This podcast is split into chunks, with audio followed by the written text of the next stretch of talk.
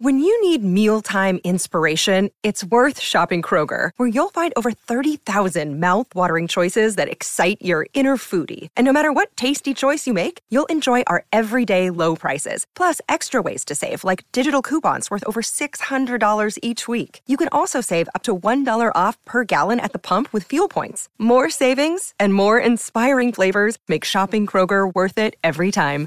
Kroger, fresh for everyone. Fuel restrictions apply. Bob Dylan is a seeker, a seer, even a prophet who changed and still changes the times, perceptions, and the very purpose of how we live. This is Stephen Daniel Arnoff. I'm the host and creator of Bob Dylan, about man and God and law, the podcast, and also author of the book about man and God and law, The Spiritual Wisdom of Bob Dylan. And this book is about Dylan's voice, his purpose as the most insightful and provocative spiritual figure in the history of popular music. Theme by theme, listening closely to upwards of 50 of his songs, and by placing Dylan in the flow of culture and religion from the past 500 years. I don't know of another book like this about Bob Dylan or any other pop figure, and that's why I wrote it. About Man and God and Law has been called a journey in enchantment, soulful, a revelation, and a must have by early reviewers. I thank them for that.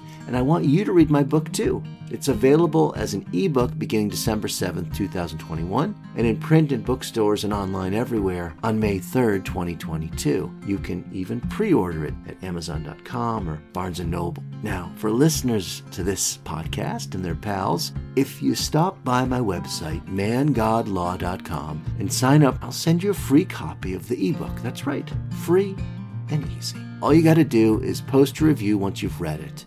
Like it, love it, hate it, just rate it. That's up to you. For a limited time only, come and get it. He not busy reading is busy dying, right? You know that. So visit mangodlaw.com for a free ebook and join the conversation. Thanks for listening. Thanks for reading. And now, back to the show.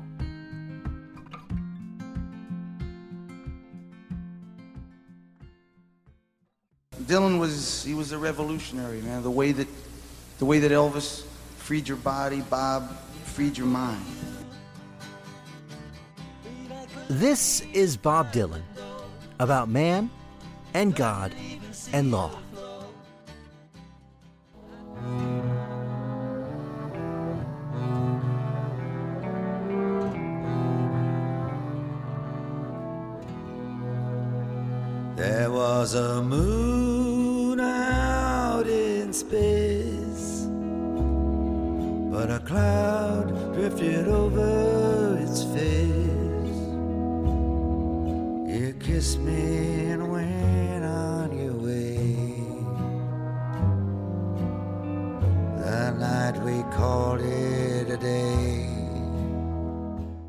Been covered enough. Buried, as a matter of fact. What me and my band are basically doing is uncovering them, lifting them out of the grave, and bringing them into the light of day.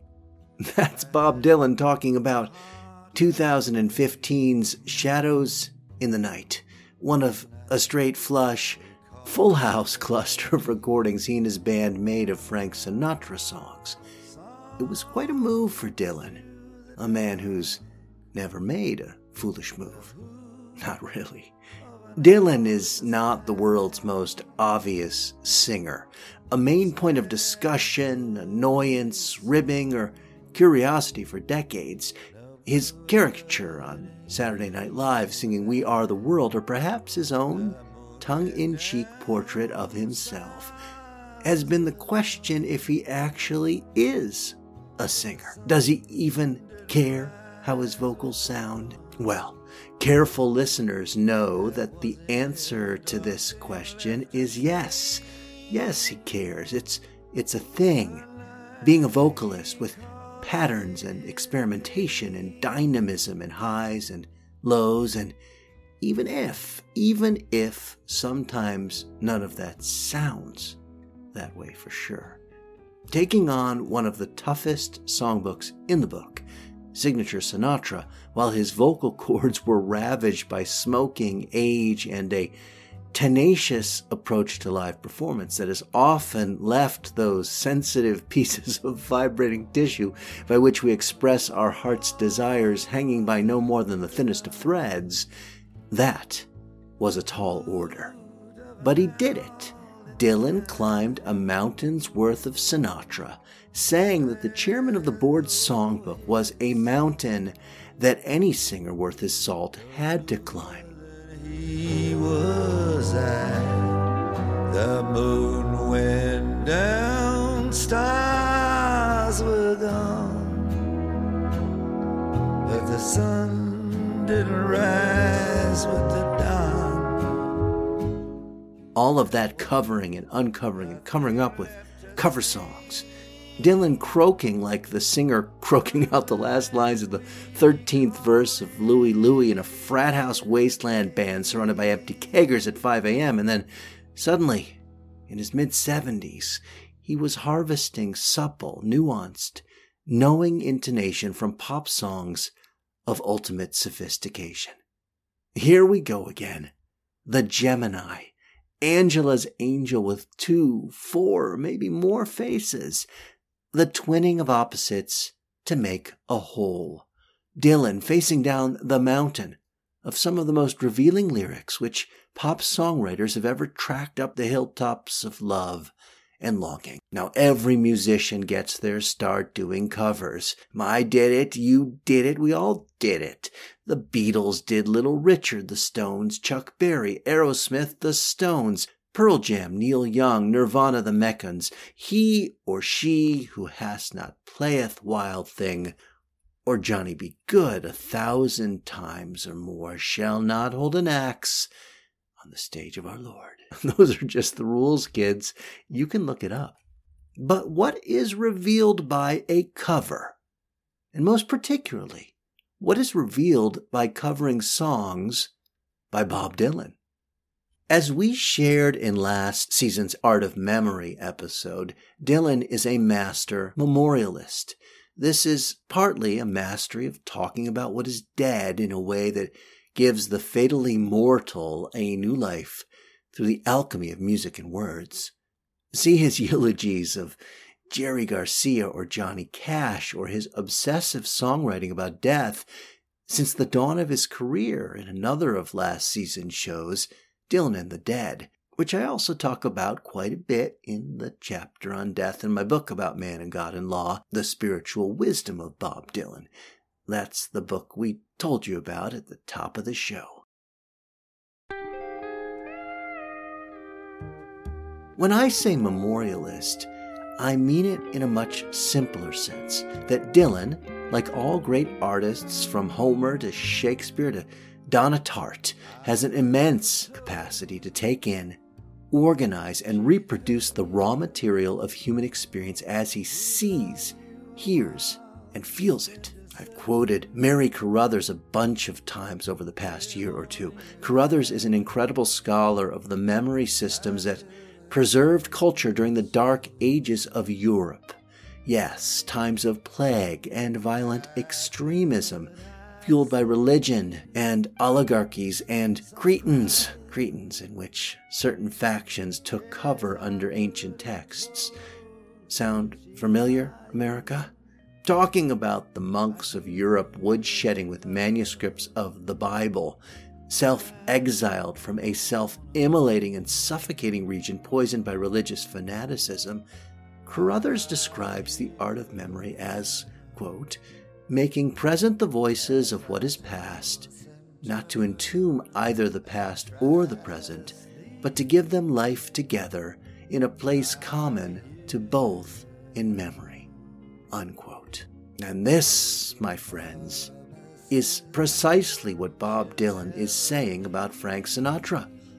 Uncovering songs by covering them to give new life to songs that are, for any singer who came of age in the middle of the 20th century, especially those who grew up with their ears pinned to the radio and phonograph player like Bob Dylan, pop cultural sacred texts that would otherwise be left for dead. Such songs are immutable and mysterious like Holy Writ, passed on from singer to singer, like the monks passed along the Psalms in silence with ink stained hands.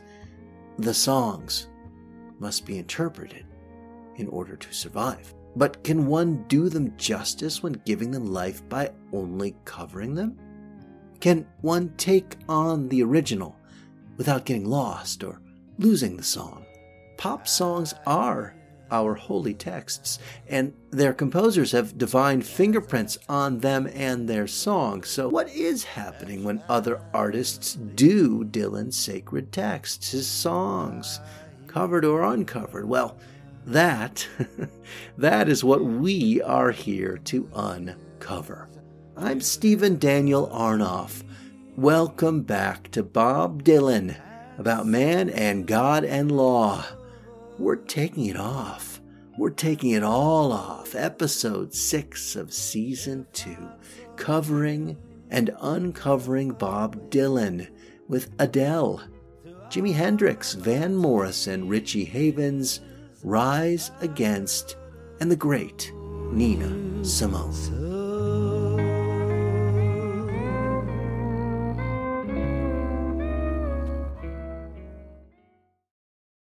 Why does everybody love Adele? Why? Can I admit that I don't? Is that okay? Rick Beato, who posts superb breakdowns of pop songs on his YouTube channel with enlightening musical dexterity and ease, talked recently about how the first single from Adele's new album, Easy on Me, is a masterpiece. You can find the link to Beato's explanation in the show notes on mangodlaw.com. When the rain is blowing in your face and the whole world is on your case, I could offer you a warm embrace to make you feel my love. He talks about how Adele sings her takes straight through, doesn't auto tune, spirals out clever uplifting chording, and employs a sensitive, stirring use of the kick drum. Aretha Franklin, Gladys Knight, Otis Redding, old time Van Morrison, anyone? What about this is exciting and new? Adele, self effacing with a working class lilt, wrestling with body image and a bad marriage and a kid. She does seem to be a pretty good role model, especially for women, and her audience share is basically all people with ears. In a massive career, Adele admitted herself that Beyonce should have gotten the album of the year for her masterwork, Lemonade, not Adele, who won 17. 17 Grammys that year. That's nice for her. And she does seem kind and humble, but it's more than that, isn't it? Is Adele, who obviously can sing and write and pick good producers and sell a deeply accessible self, much of anything compared to the great R&B, soul, blues, or even pop singers, let alone the wildly talented Beyonce? I just don't hear it. I see it, but I really don't believe it. She is as pop always has, superimposing a white, notably talented, cutesy, and safe and colorful character of her times upon a song that is essentially a knockoff of classic soul music. Some pull this off. I actually like classic Hall & Oates or Todd Rundgren or Van or the Allmans, of whose vocals Ray Charles supposedly expressed much admiration. But still, the music just doesn't move me. It sounds like Michael Bolton to me, and I don't care for Michael Bolton that much at all.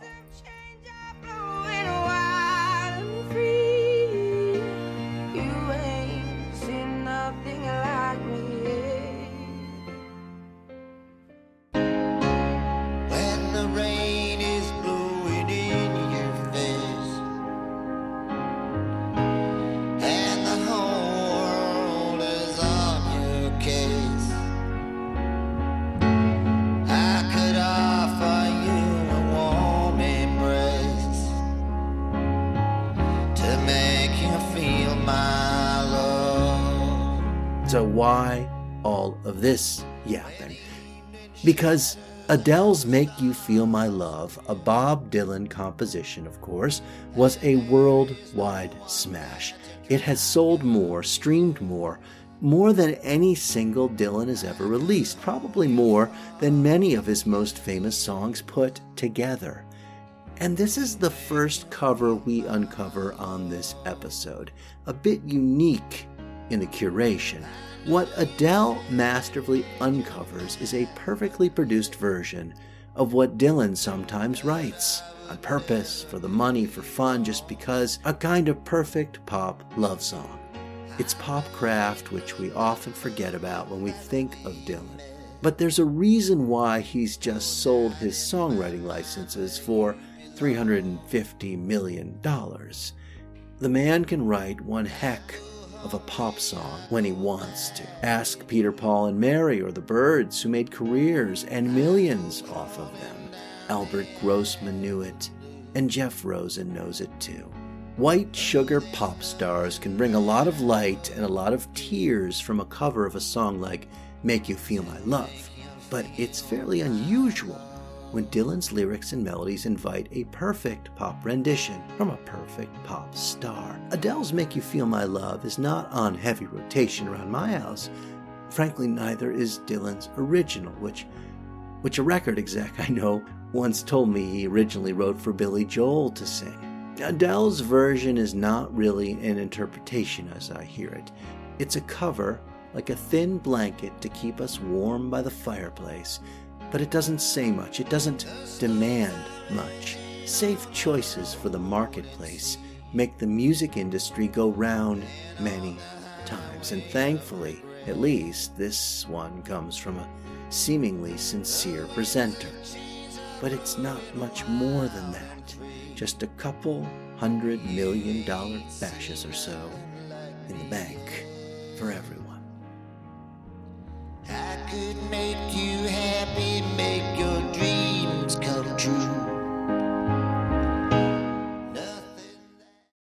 Who was Jimi Hendrix?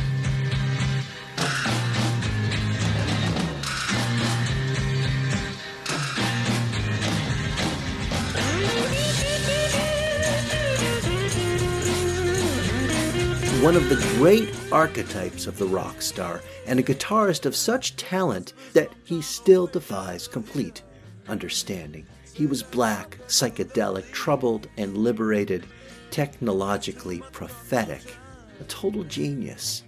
And he got his chops playing the Chitlin circuit with the Isley Brothers and Little Richard, too. Drink my wine, dig my. None will ever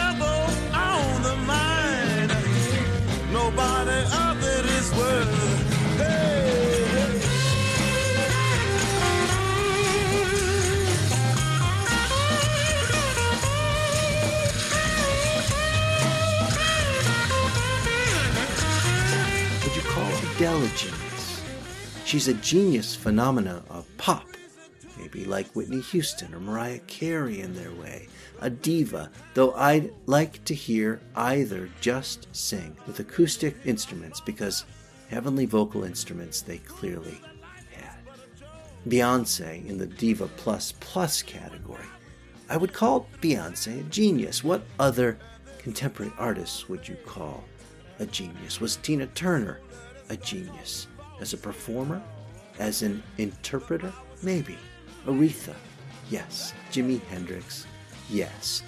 And this is why all along the watchtower is so combustible. It's a rendition where geniuses meet.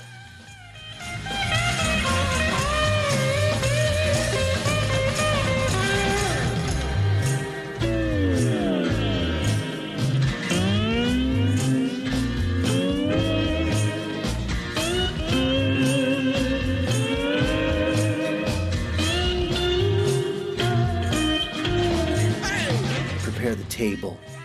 Watch in the watchtower, eat, drink. Arise, ye princes, and prepare the shield. Go set a watchman, let him declare what he seeth.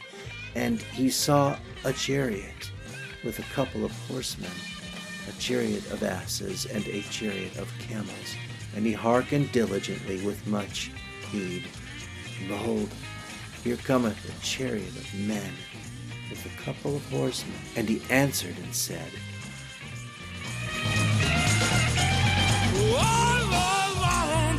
Babylon is fallen, is fallen, and all the graven images of her gods he hath broken unto the ground. That's the book of Isaiah, chapter 21, verses 5 through 9. Bob's mother said that he had a big Bible on a stand in the Woodstock house, that he would always be getting up to check a reference in it. And this is where he wrote All Along the Watchtower in the second half of 1967. And it's a song that's become a pop sacred text itself. In fact, it's also a kind of midrash or interpretation of those verses from Isaiah, flipped up and over to create something new. Dylan once described his reaction to hearing Jimi Hendrix's version of the song recorded just months after Dylan's version on John Wesley Harding was released. It overwhelmed me, really, he said. He had such talent. He could find things inside a song and vigorously develop them. He found things that other people wouldn't think of finding in there. He probably improved upon it by the spaces he was using. I took license with the song from his version, actually and continue to do so to this day. And indeed, this is one of Dylan's most played in concert songs, and it's Jimi Hendrix's version that frames Dylan's. In the liner notes accompanying his album Biograph, Dylan said, I liked Jimi Hendrix's record of this, and ever since he died, I've been doing it that way. Now, we have talked about Midrash so much you might be asking yourself why I'm bringing it up again, but really, this is a pattern for interpretation and repurposing of writ that is core to religions that rely upon texts from generation to generation, just as you can't have the Stones or Nirvana without there being cover bands first.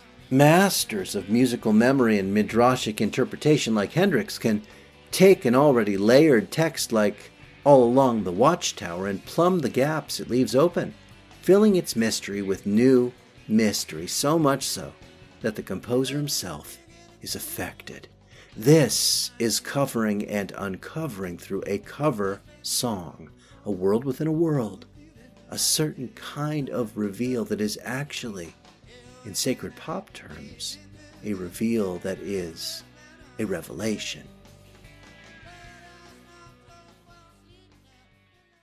I have always loved Richie Havens, even if the first time I heard him was on a United Airlines commercial. Nobody feels any pain. Tonight, as I stand inside the rain,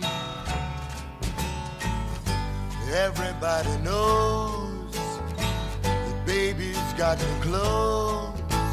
Lately, I see her ribbons and her bows and the problems from her curls.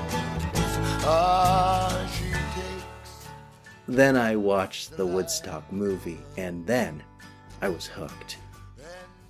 Nobody feels any pain. Now let me stand inside the rain. Everybody knows Baby's got no clothes. Lately I sing Rebels in the They're falling from curls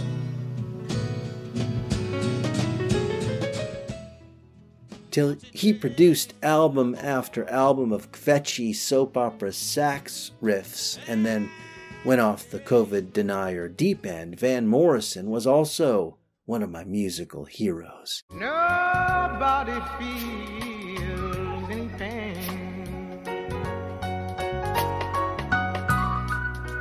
Tonight as I stand inside the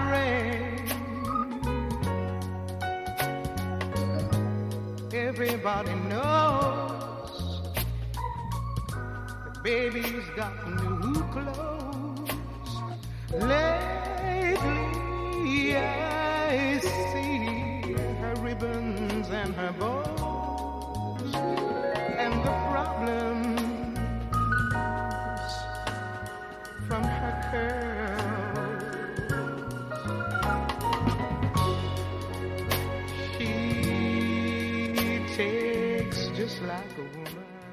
And Nina Simone, who offered the peak experience of our first season's episode on love, is another woman artist in the genius category as a singer, player, performer, and composer.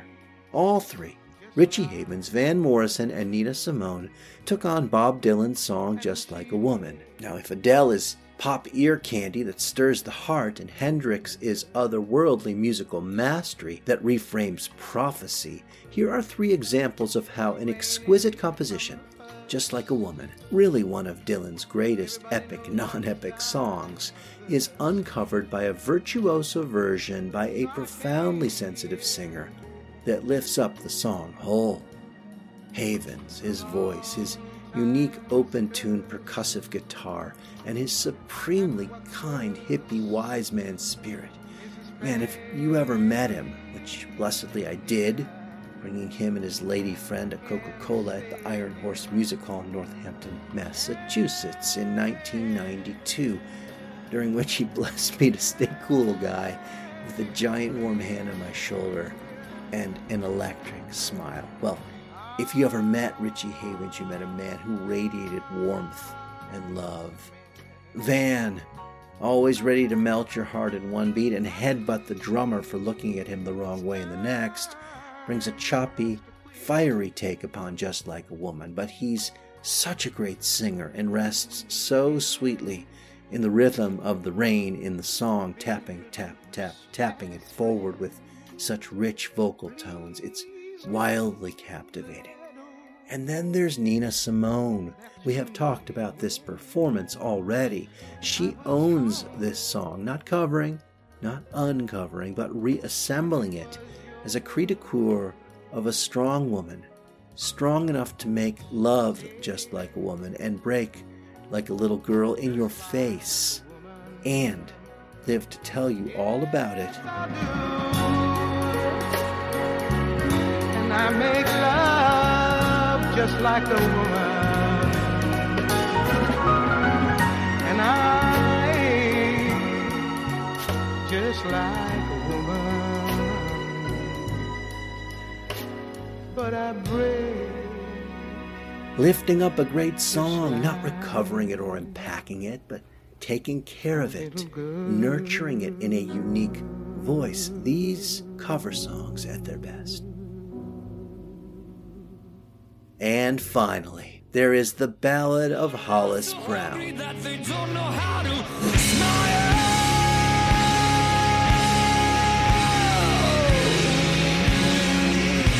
Your baby's eyes look crazy, they're tugging at your sleeve. And your baby's eyes look crazy, they're tugging at your sleeve. And you walk the We'll floor take and it wonder in a moment with Iggy Pop and the Stooges' 1977 version from the Great Agora in Cleveland, Ohio, when we roll the credits. But right here, we will close this coverage of Dylan covers with a rip snort, punch your lights out, mother effer version of The Ballad of Hollis Brown by Rise Against on a collection of Dylan covers from about a decade ago. It's a wonderful mix of performances worth everyone's while, and we mention that in the show notes as well.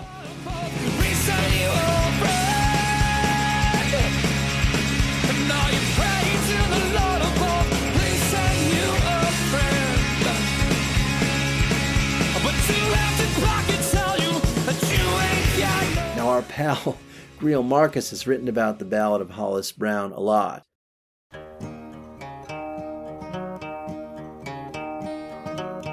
Hollis Brown, he lived on the outside of town. Hollis Brown, he lived on the outside of town. With his wife and five children. You want to talk biblical famine and black death plague and the murderous, undying horror of a Voldemort like Never Die Trump and America's Most Wicked Self. Come down to Hollis Brown's farm, where hope is so scarce that even Dylan, who rarely offers a song without some shred of hope, or at least humor to build upon, leaves the cupboards completely and totally bare of anything good. The lyrics are a rager, but the music is a hammered string folk tune drone. The manhole cover of this hellfire gets uncapped by Rise Against. It's a nuclear expiation of every person, string, cabin, tumbleweed, and weapon in the original, with extreme subtlety and discipline, like the Stoic of olden days, in fact. Dylan masks his rage in a thick skinned horror ballad that becomes the walk off music of Armageddon with Rise Against. Do not watch the news before or after listening to this one. It will put you on your knees. The injustice, the manipulation, the poverty of values, the trashing of humanity. And it's all right here, just in time for the holiday season.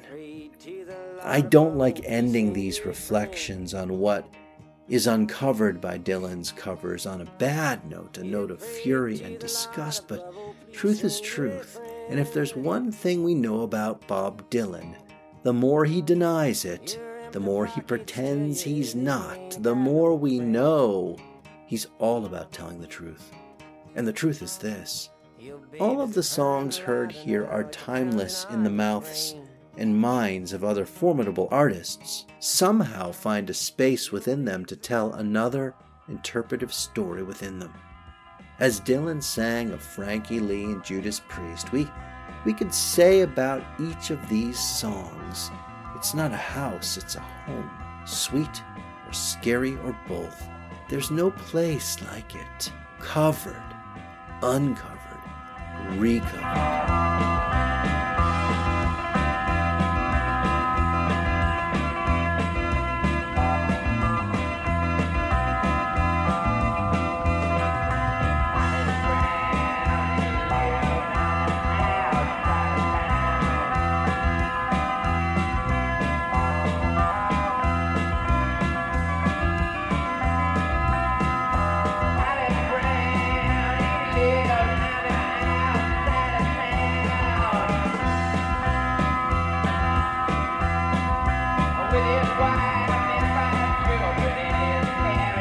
This has been episode 6 of season 2 of Bob Dylan about man and God and law, covering and uncovering Bob Dylan with Adele, Jimi Hendrix, Van Morris, and Richie Havens, Rise Against Nina Simone, and now Iggy Pop and the Stooges too. In two weeks, we've got an episode on perhaps Dylan's wildest, saddest, most gut wrenching song, and in the meantime, Stay tuned for a few surprises with holiday cheer right here, wherever you are listening. And speaking of cheer, three cheers for the new book. Get your free copy of the ebook at mangodlaw.com. Or you can order or pre order a copy of the book for yourself wherever books are sold. We are proud to be part of the Pantheon Podcast Network. Check out our brand new channel at Apple Podcasts for the whole rocking music pod fam all in one place. We will cover even more next time, kids. It's it's time to go. I'm your host, Dr. Stephen Daniel Arnoff. Thanks for coming and see you soon.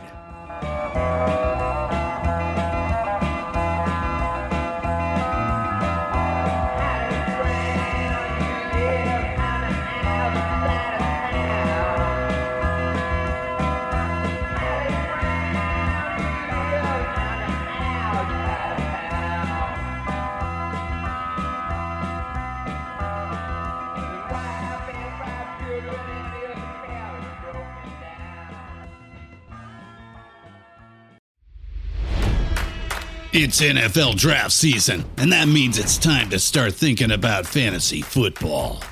FantasyPoints.com features industry leading experts and prognosticators using proprietary hand charted data to help you score more fantasy points. FantasyPoints.com is the place to go for whatever kind of fantasy football you play. Whether you play fantasy football, daily fantasy sports, or do a little bit of everything, Fantasy Points has the meticulously researched content to guide you to victory. And why wait for the fall? Fantasy Points also covers the new spring football league, the UFL. Join the guru, John Hansen, Scott Barrett, Joe Dolan, and other massive names in the fantasy football universe with an exclusive offer. Use code Pantheon for 15% off any fantasy points package, including the all in package, with access to every article, tool, and data nugget that Fantasy Points has to offer. That's fantasypoints.com and code Pantheon for 15% off at Fantasy Points. Fantasypoints.com. Code Pantheon. Score more fantasy points.